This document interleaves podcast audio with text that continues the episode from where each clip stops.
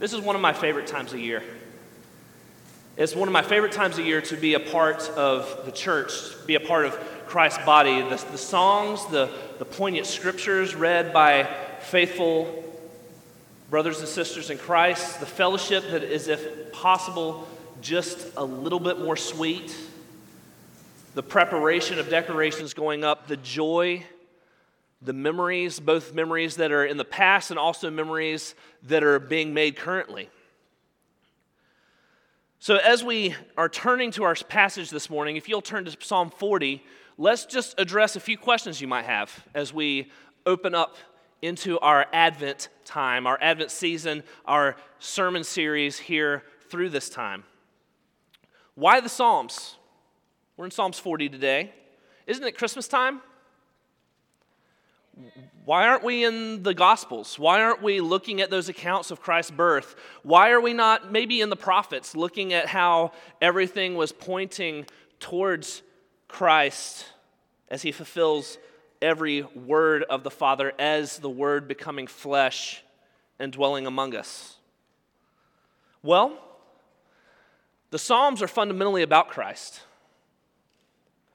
Jesus, after his resurrection, he taught his disciples to understand all of Scripture, saying in Luke 2 44, that these are my words that I spoke to you while I was still with you, that everything written about me in the law of Moses and the prophets and the Psalms must be fulfilled. An early church father from Carthage, located in northern Africa, his name was Tertullian. He had this to say about David in the Psalms. He said, He sings to us of Christ, and through his voice, Christ indeed also sang concerning himself. Psalms is Christ's song book. His holy inspired words put into our hearts and our mouths as we worship. The content of his own sung worship while he walked the earth. When he was singing, when Christ was singing in the synagogue, when he was singing, going down the street with his disciples, as he was singing, going and walking to the Mount of Olives, after they had the Last Supper, they went to the Mount of Olives, and on the way, after a song, they went. He was singing the Psalms. Another question you might ask what is Advent? Most of us have celebrated Advent in one way or another. Maybe, um, maybe it's the Christmas season to you. Maybe it's uh, you're remembering the reason for the season, or maybe uh, your experience with Advent has been going to Walmart and seeing the calendars the pop culture themed Advent calendars that flow to shelves at this time of year. And in uh, one of the text threads I'm in this week with some of the men here in the church, uh, it yielded an ad for a Godzilla themed Advent calendar just in time for Christmas, right? So maybe that's all the understanding, or maybe that's where the only time you've heard the word Advent. Here at Seaford Baptist, we recognize this uh, period of Advent as the four Sundays uh, before Christmas Eve as the Advent season. The Advent season. Now, if you look at a liturgical calendar or go down the street to maybe our Presbyterian brothers and or see a liturgical calendar elsewhere, it technically starts next week, but we as good Baptists are doing what we want and just celebrating a little longer. But what's the difference between the Christmas season and the Advent season? Now, while the Christmas season rightly looks forward to the celebration of Christ's birth, with a little extra thought given to that reason for the season, Advent is specifically a time where we remember the waiting. So if you Google the definition of Advent, you'll get the arrival of an important person, thing, or event. We're looking forward to the arrival of Christ, remembering that God's people have experienced prolonged times of waiting throughout the course of history.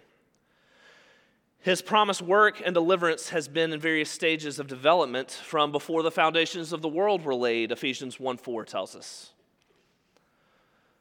While doling out the curses of the fall, Adam and Eve were promised in, Gen- promised in Genesis 3 that their seed would crush Satan. Adam, a pagan man, chosen and called out of a pagan land, was promised a large portion of land and a multitude of descendants. 25 years before he even saw a child from his wife Sarah, who the promised line was coming through. But even with those promises, 25 years, he died with a field and a son to his name, not a nation. Abraham was waiting.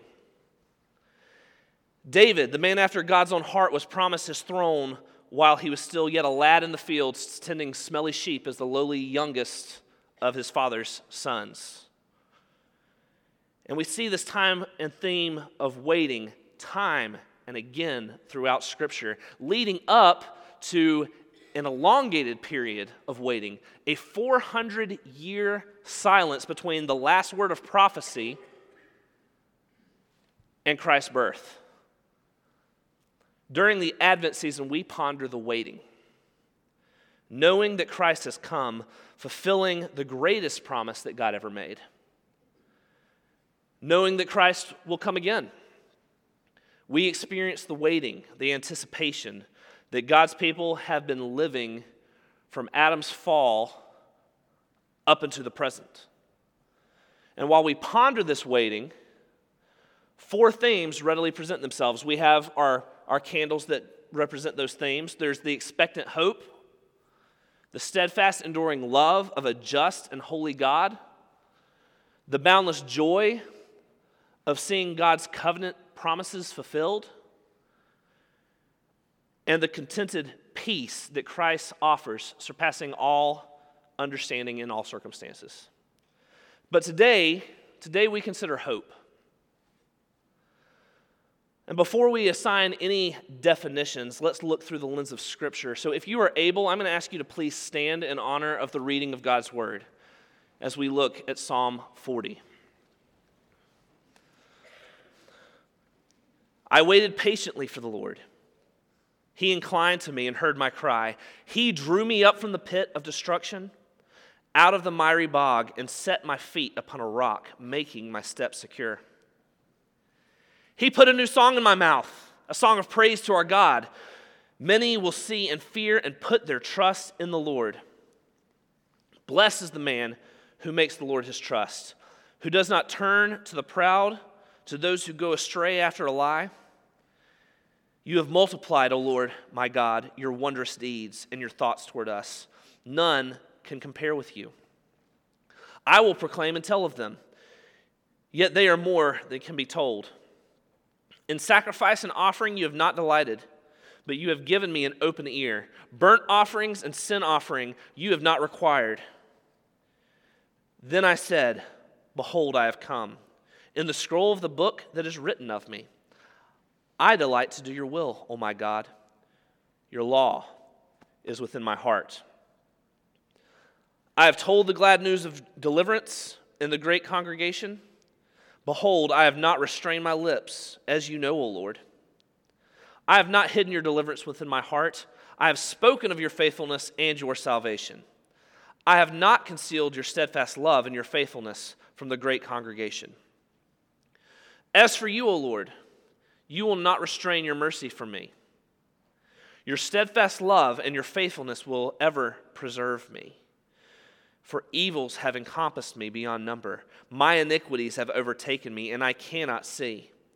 They are more than the hairs of my head.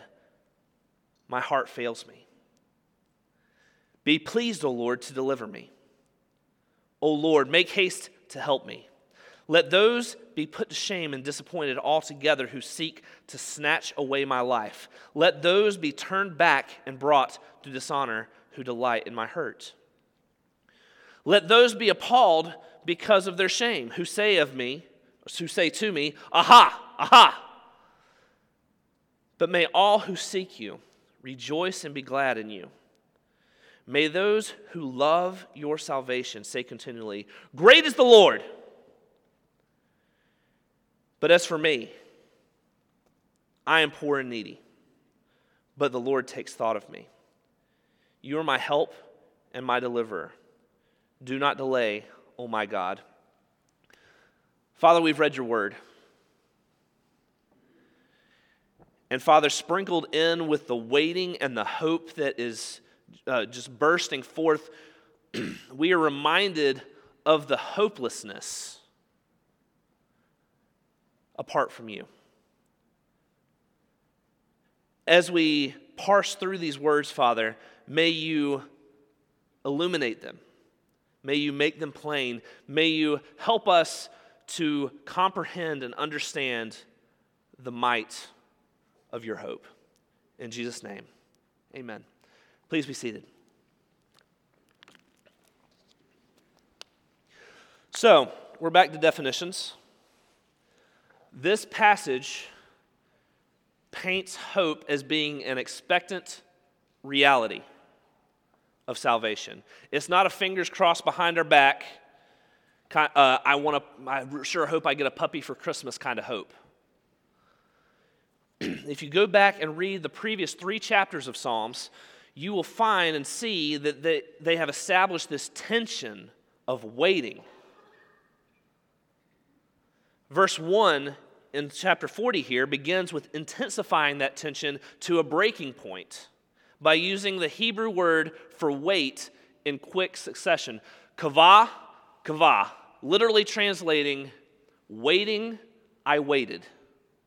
We have it translated here for us, I waited patiently, but he's saying waiting, I waited. And it paints the picture of waiting in patient and expectant and expectance. We see that tension relieved in the only way that it possibly can be. The Lord acts. He inclines his head. He hears our cry. This is Advent hope. The Lord's actions shatter the psalmist's waiting like a pinata at a four year old's birthday party, exposing the reality of its contents to a world that is jaded to joy. The reality of God's deliverance first gives us hope in our position. Christ's coming paved uh, the way for us to be lifted out of our destruction and sin. The picture the psalmist gives here is one of him standing in a cistern rapidly filling with water. It's a hopeless scenario. The words that he used uh, translate the pit of roaring or a rushing tumult. He is weighed down in the mud while drowning is imminent, and he's crying out. But at the same time, while he's crying out, how is he waiting? Waiting, I waited patiently.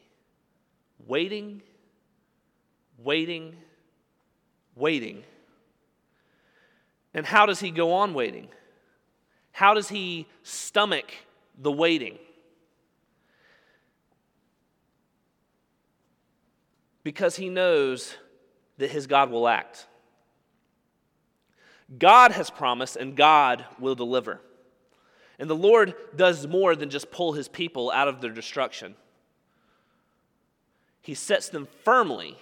After he pulls them out, he sets them firmly on the rock of Christ.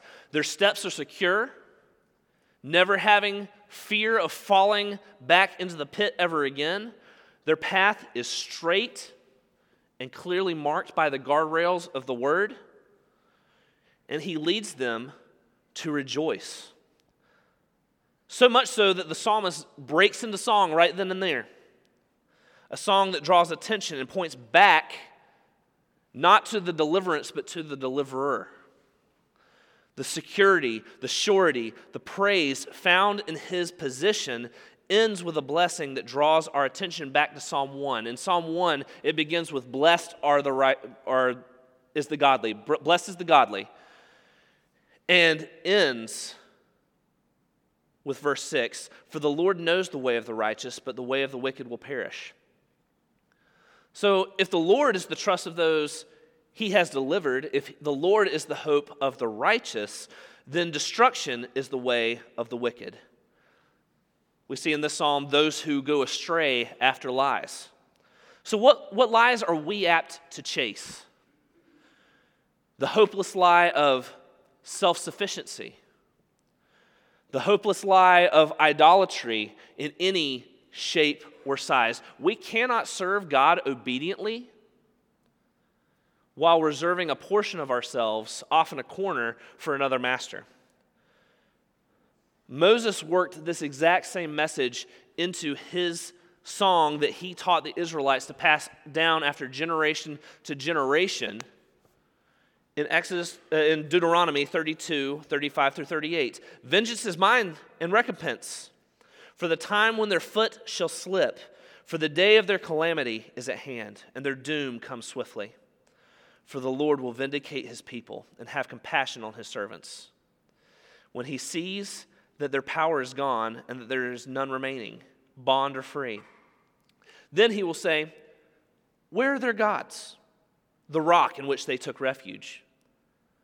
Who ate the fat of their sacrifices and drank the wine of their drink offering? Let them rise up and help you. Let them be your protection.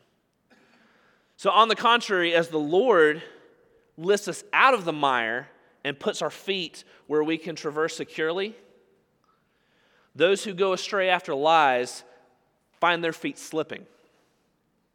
Idols offer no protection. No protection. Family offers no protection. Money offers no protection. Possessions offer no protection. Social status, political party, occupation,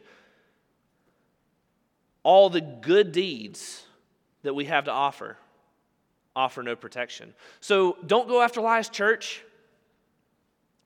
Don't be fooled into the age old con of self sufficiency.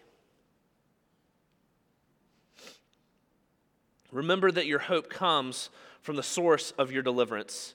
Your hope, our hope in Christ, comes from our position firmly planted in Christ. Finding hope in our position leads us to find hope in God's provision. Verses 5 through 8 echo the sentiment expressed in 1 Samuel 15. This is where uh, King Saul has gone and conquered enemies that God has told him to completely devote to destruction, wipe them out, wipe them off the face of the earth, take nothing for yourselves, keep nothing. But he did not follow the Lord's instructions of destruction to the letter. Instead, he allowed his men to plunder livestock and possessions and took the enemy leader captive. So when Samuel comes along, the, the priest of God, the judge of God, the one who's coming along, the mouthpiece of God, Samuel, uh, Saul passes the blame onto the people that he leads. He doesn't take it upon himself as, as the leader. And he excuses this regard, this disregard of a direct command by saying, Well, look, we kept these best because we're going to offer a thanksgiving offering to the Lord.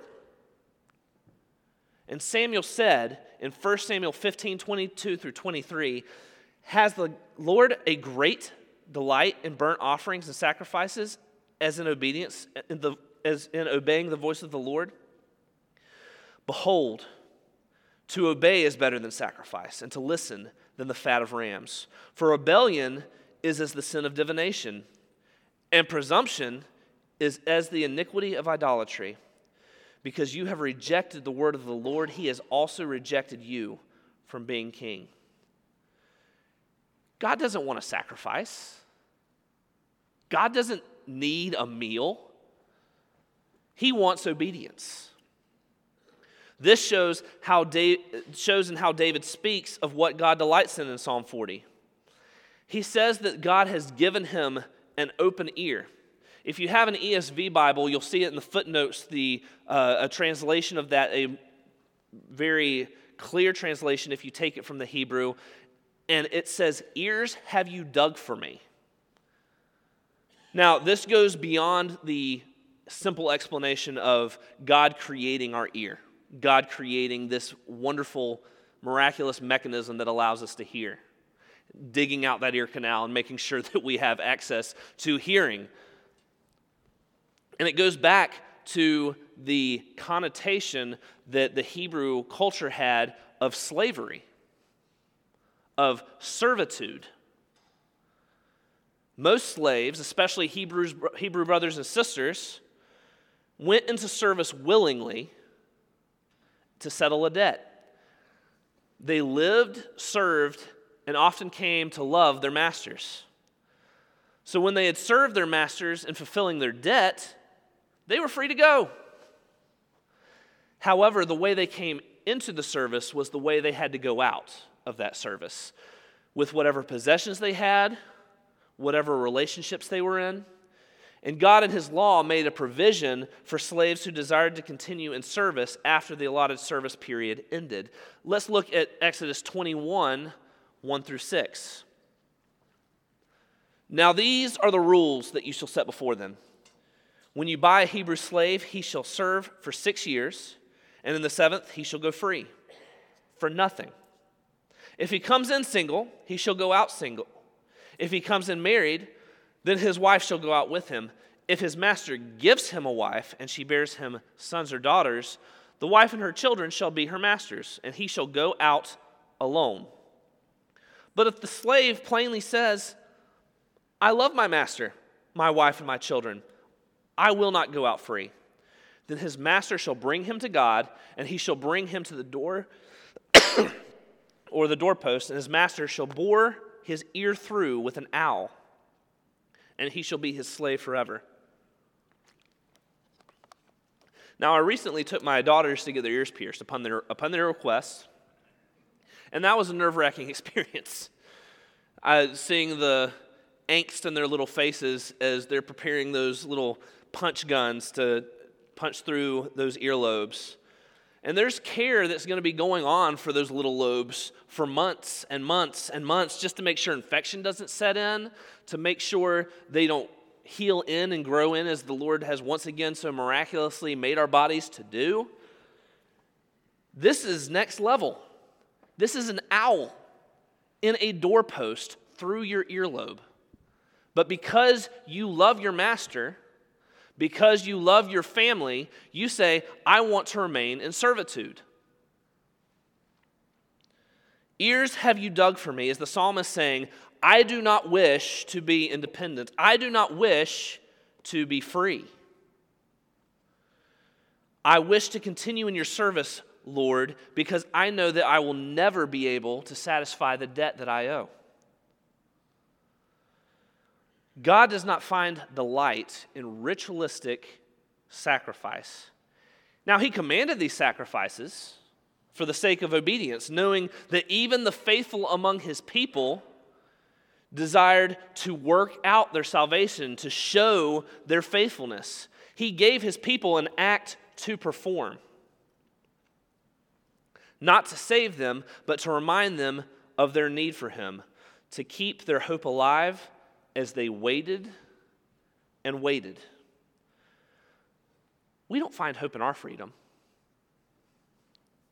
in our independence. We have no act by which we can do to deliver ourselves, but we can live in obedience to the Lord's commands as we cast our eyes to Christ.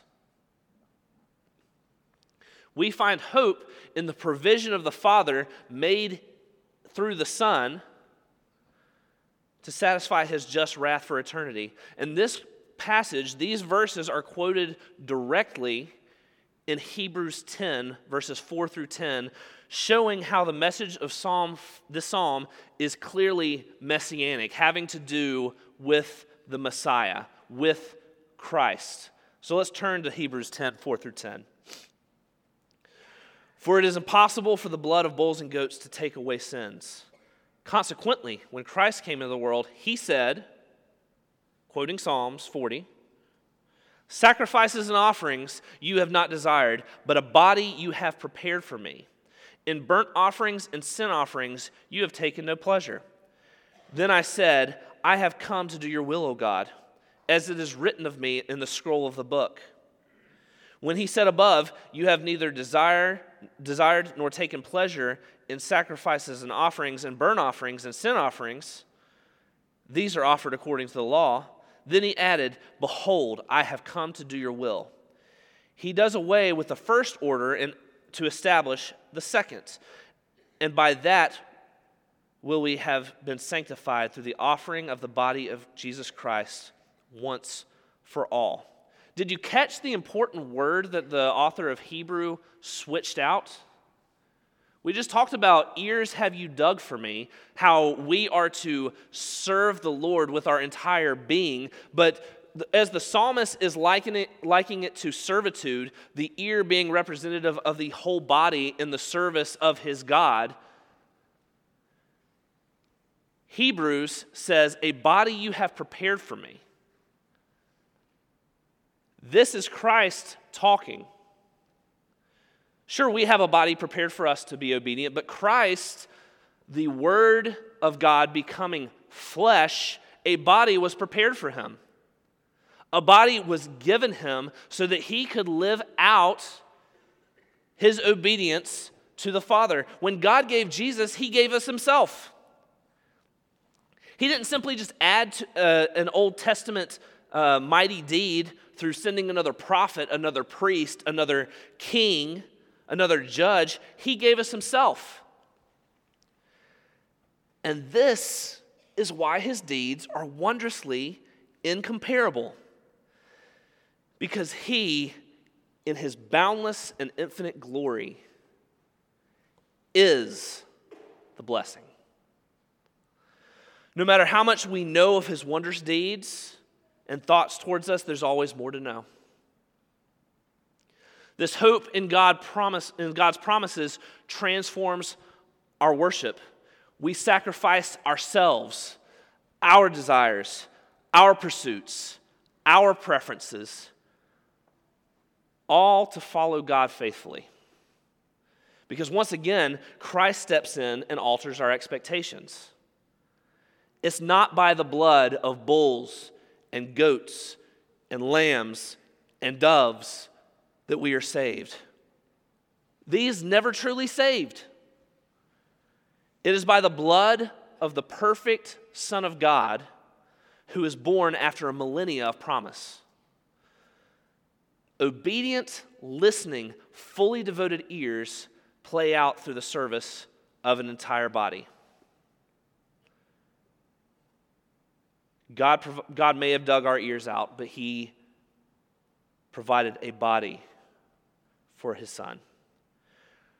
Christ came in the flesh and took that body to the cross.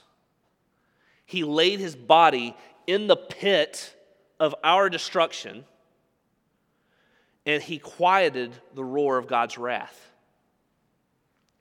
Matthew Henry addresses the sacrificial and how uh, sacrificial system and how it points to Christ in this way. Even while the law concerning them was in full force, it might be said, God did not desire them nor accept them for their own sake. They could not take away the guilt of sin by satisfying God's justice. The life of a sheep, which is so much inferior in value to that of a man, could not pretend to be an equivalent, much less an expedient to preserve the honor of God's government and laws and repair the injury done to that honor by the sin of man. They could not take away the terror of sin by pacifying the conscience, nor the power of sin by sanctifying the nature. It was impossible. What there was in them that was valuable resulted from the reference to Jesus Christ, of whom they were types. Shadows indeed, but shadows of good things to come, and trials of the faith and obedience of God's people, of their obedience to the law and their faith in the gospel. But the substance must come, which is Christ, who must bring that glory to God and that grace to man, which it was impossible for those sacrifices to ever do. God provided this. And our hope in his provision leads us into expressing hope in our praise. David, after waiting patiently for deliverance, and looking to God's provision, he makes known the fact that his prayers have been answered. He doesn't keep it to himself, he shares it with the entire congregation. We've already seen this theme in verse 3. As we worship, we cannot keep God's faithfulness and salvation hidden within our hearts. Our hope drives our worship. And then our worship drives our discipleship and our evangelism. Because we see the fruit of God's people waiting, because the hope of our waiting is sure, it spills into the songs we sing, the prayers we pray, the interactions with brothers and sisters around this room after the service is ending, the interactions we have with the community as we go out to lunch after church or go through our week of work coming off, off the holiday weekend. It is an outpouring. Our hope is an outpouring. If you truly have hope and the hope of Jesus Christ, welling up within you, you're not going to be able to dam that up. It is going to burst forth. We can't restrain our lips. Isaiah 61:10 says, "I will greatly rejoice in the Lord. My soul shall exult in my God, for he has clothed me with the garments of salvation. He has covered me with the robe of righteousness, as a bridegroom decks himself like a priest with beautiful headdress." and as a bride adorns herself with jewels. As we rejoice in the salvation that Christ has clothed us in, clothed us in, not just applied to us, the salvation that He has clothed us in, this altering of our appearance, our hope finds expression in our worship. And as that happens, we also are reminded that we have hope in God's preservation. As we do not restrain our lips, He does not restrain His mercies. We are preserved, we are sustained by the very steadfast love and faithfulness that we've been praising Him for. Preserved from what, though? God protects us from surrounding evil. He protects us from our enemies who want to take pot shots at us while we're down, saying, Aha, aha. He shields us from Satan, the ancient accuser, when we have fallen into sin. And, brother and sister, God protects us from ourselves. We oftentimes are our own worst enemies. Our sins are overwhelming. We may shrug our shoulders at sin from moment to moment as we're walking through life and committing them. Am I, oh, that was a little white lie. But if we were to really pay attention, really, and I mean really pay attention, and tally our sins over the course of 24 hours, the results would be astonishing. Embellishing the truth, check. Casting a lustful glance, Check. Was unjustly angry with my spouse or children? Check. And I'm only talking about the, the short bit of time that it took for us to get out of bed and come to church this morning. We see that it really quickly adds up like calories in MyFitnessPal like cents spent out of a budget, it quickly, quickly builds up. And this isn't even counting the fact that, we, that for every sin we commit, either knowingly or unknowingly, that comes with the charge of the opposite. When we neglect to do the right thing, we also do the wrong thing. And if you're overwhelmed at this point, that's not even the start of it, because if we look at James chapter 2, verse 10, we are told that even if we're faithful in the majority, if we fail in the least, which we do, which we have already talked about doing, we are guilty of breaking all of it. We may be out of the pit with the guardrails of God's word up, but we are far from invincible. But God's mercies are unrestrained towards his children. Philippians 1 6. We have hope that he who began a good work in you will bring it to completion at the day of Jesus Christ. There's our hope again. We continue to wait on full deliverance.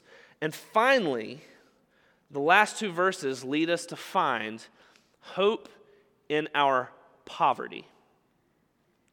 We've seen throughout Psalm 40 that we are in desperate need of deliverance.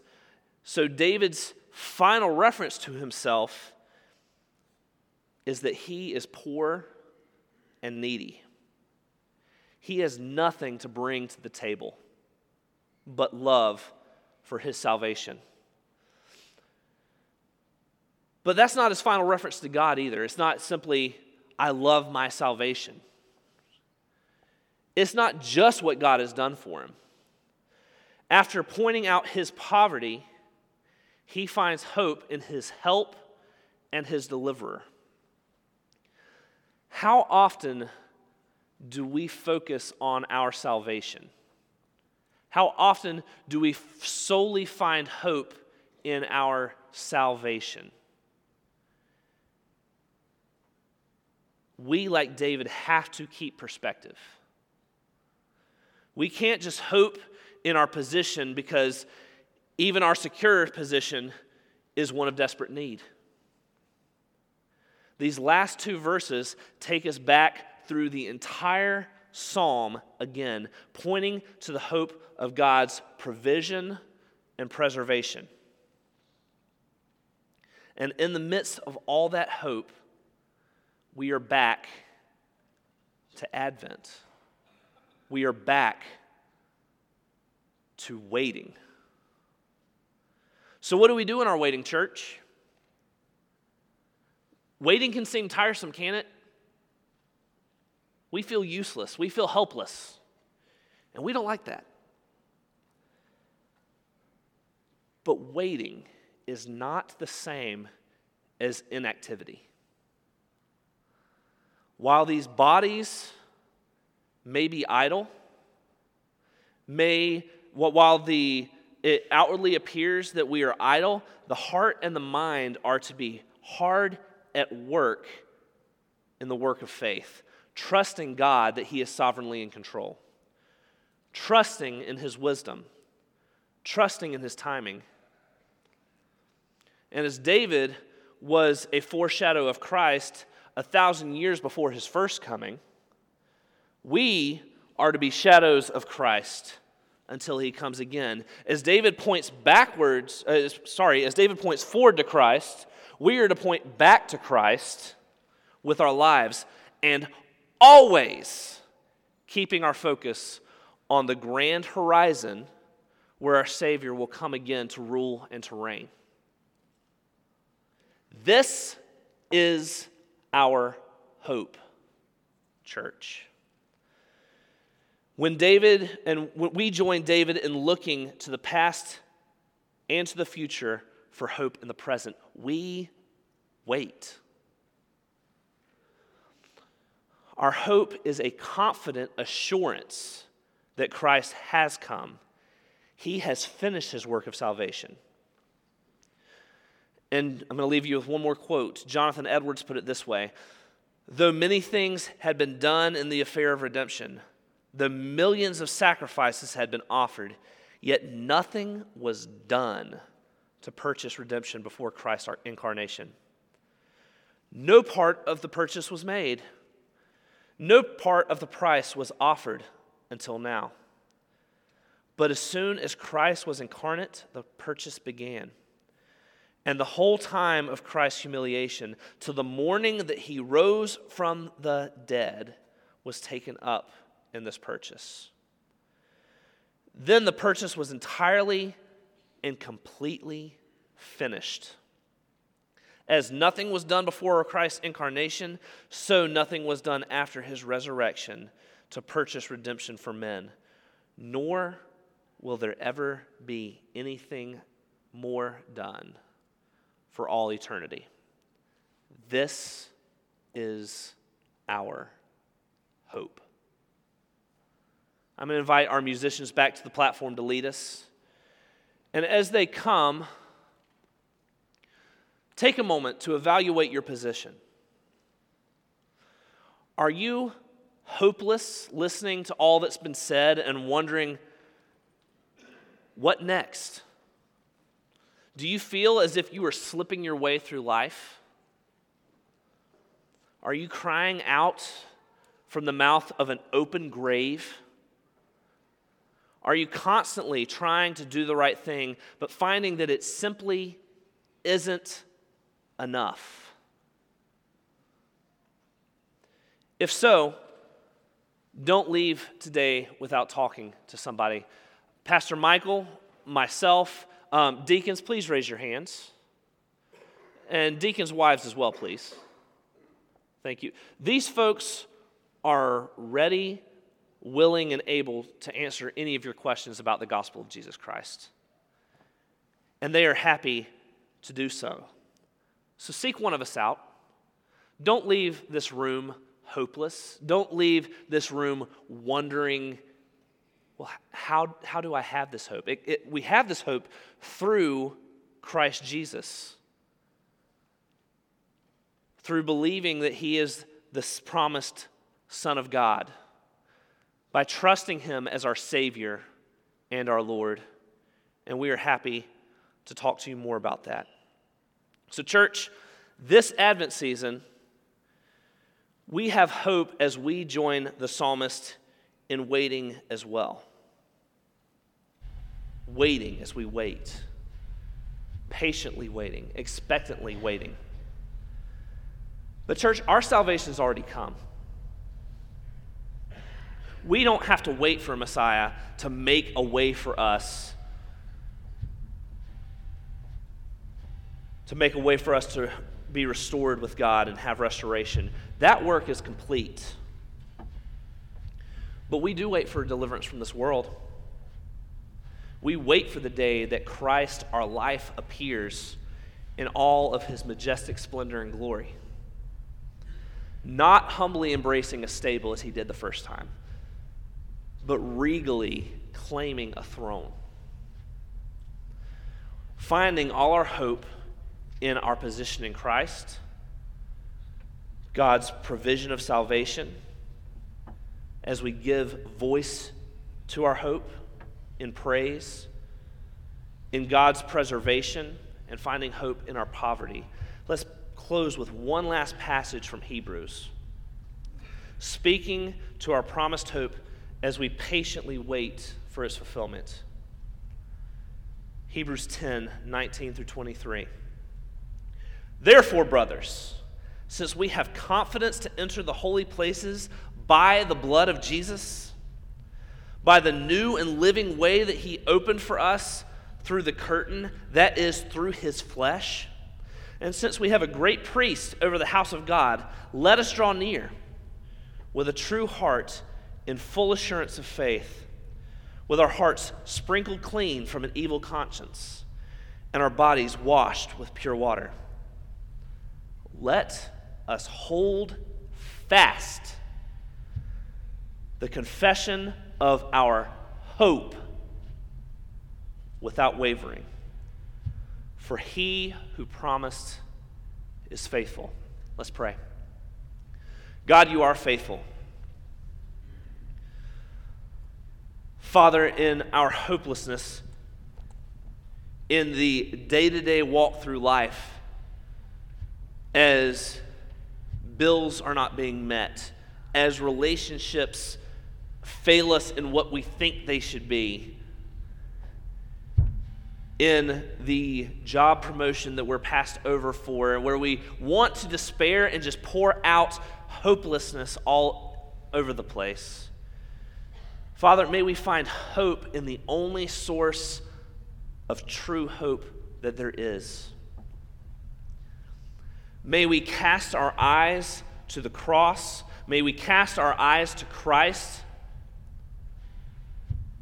who lived the perfect life that we never could, who was sacrificed, as this psalm said, as the one who did not want his will done, but your will done.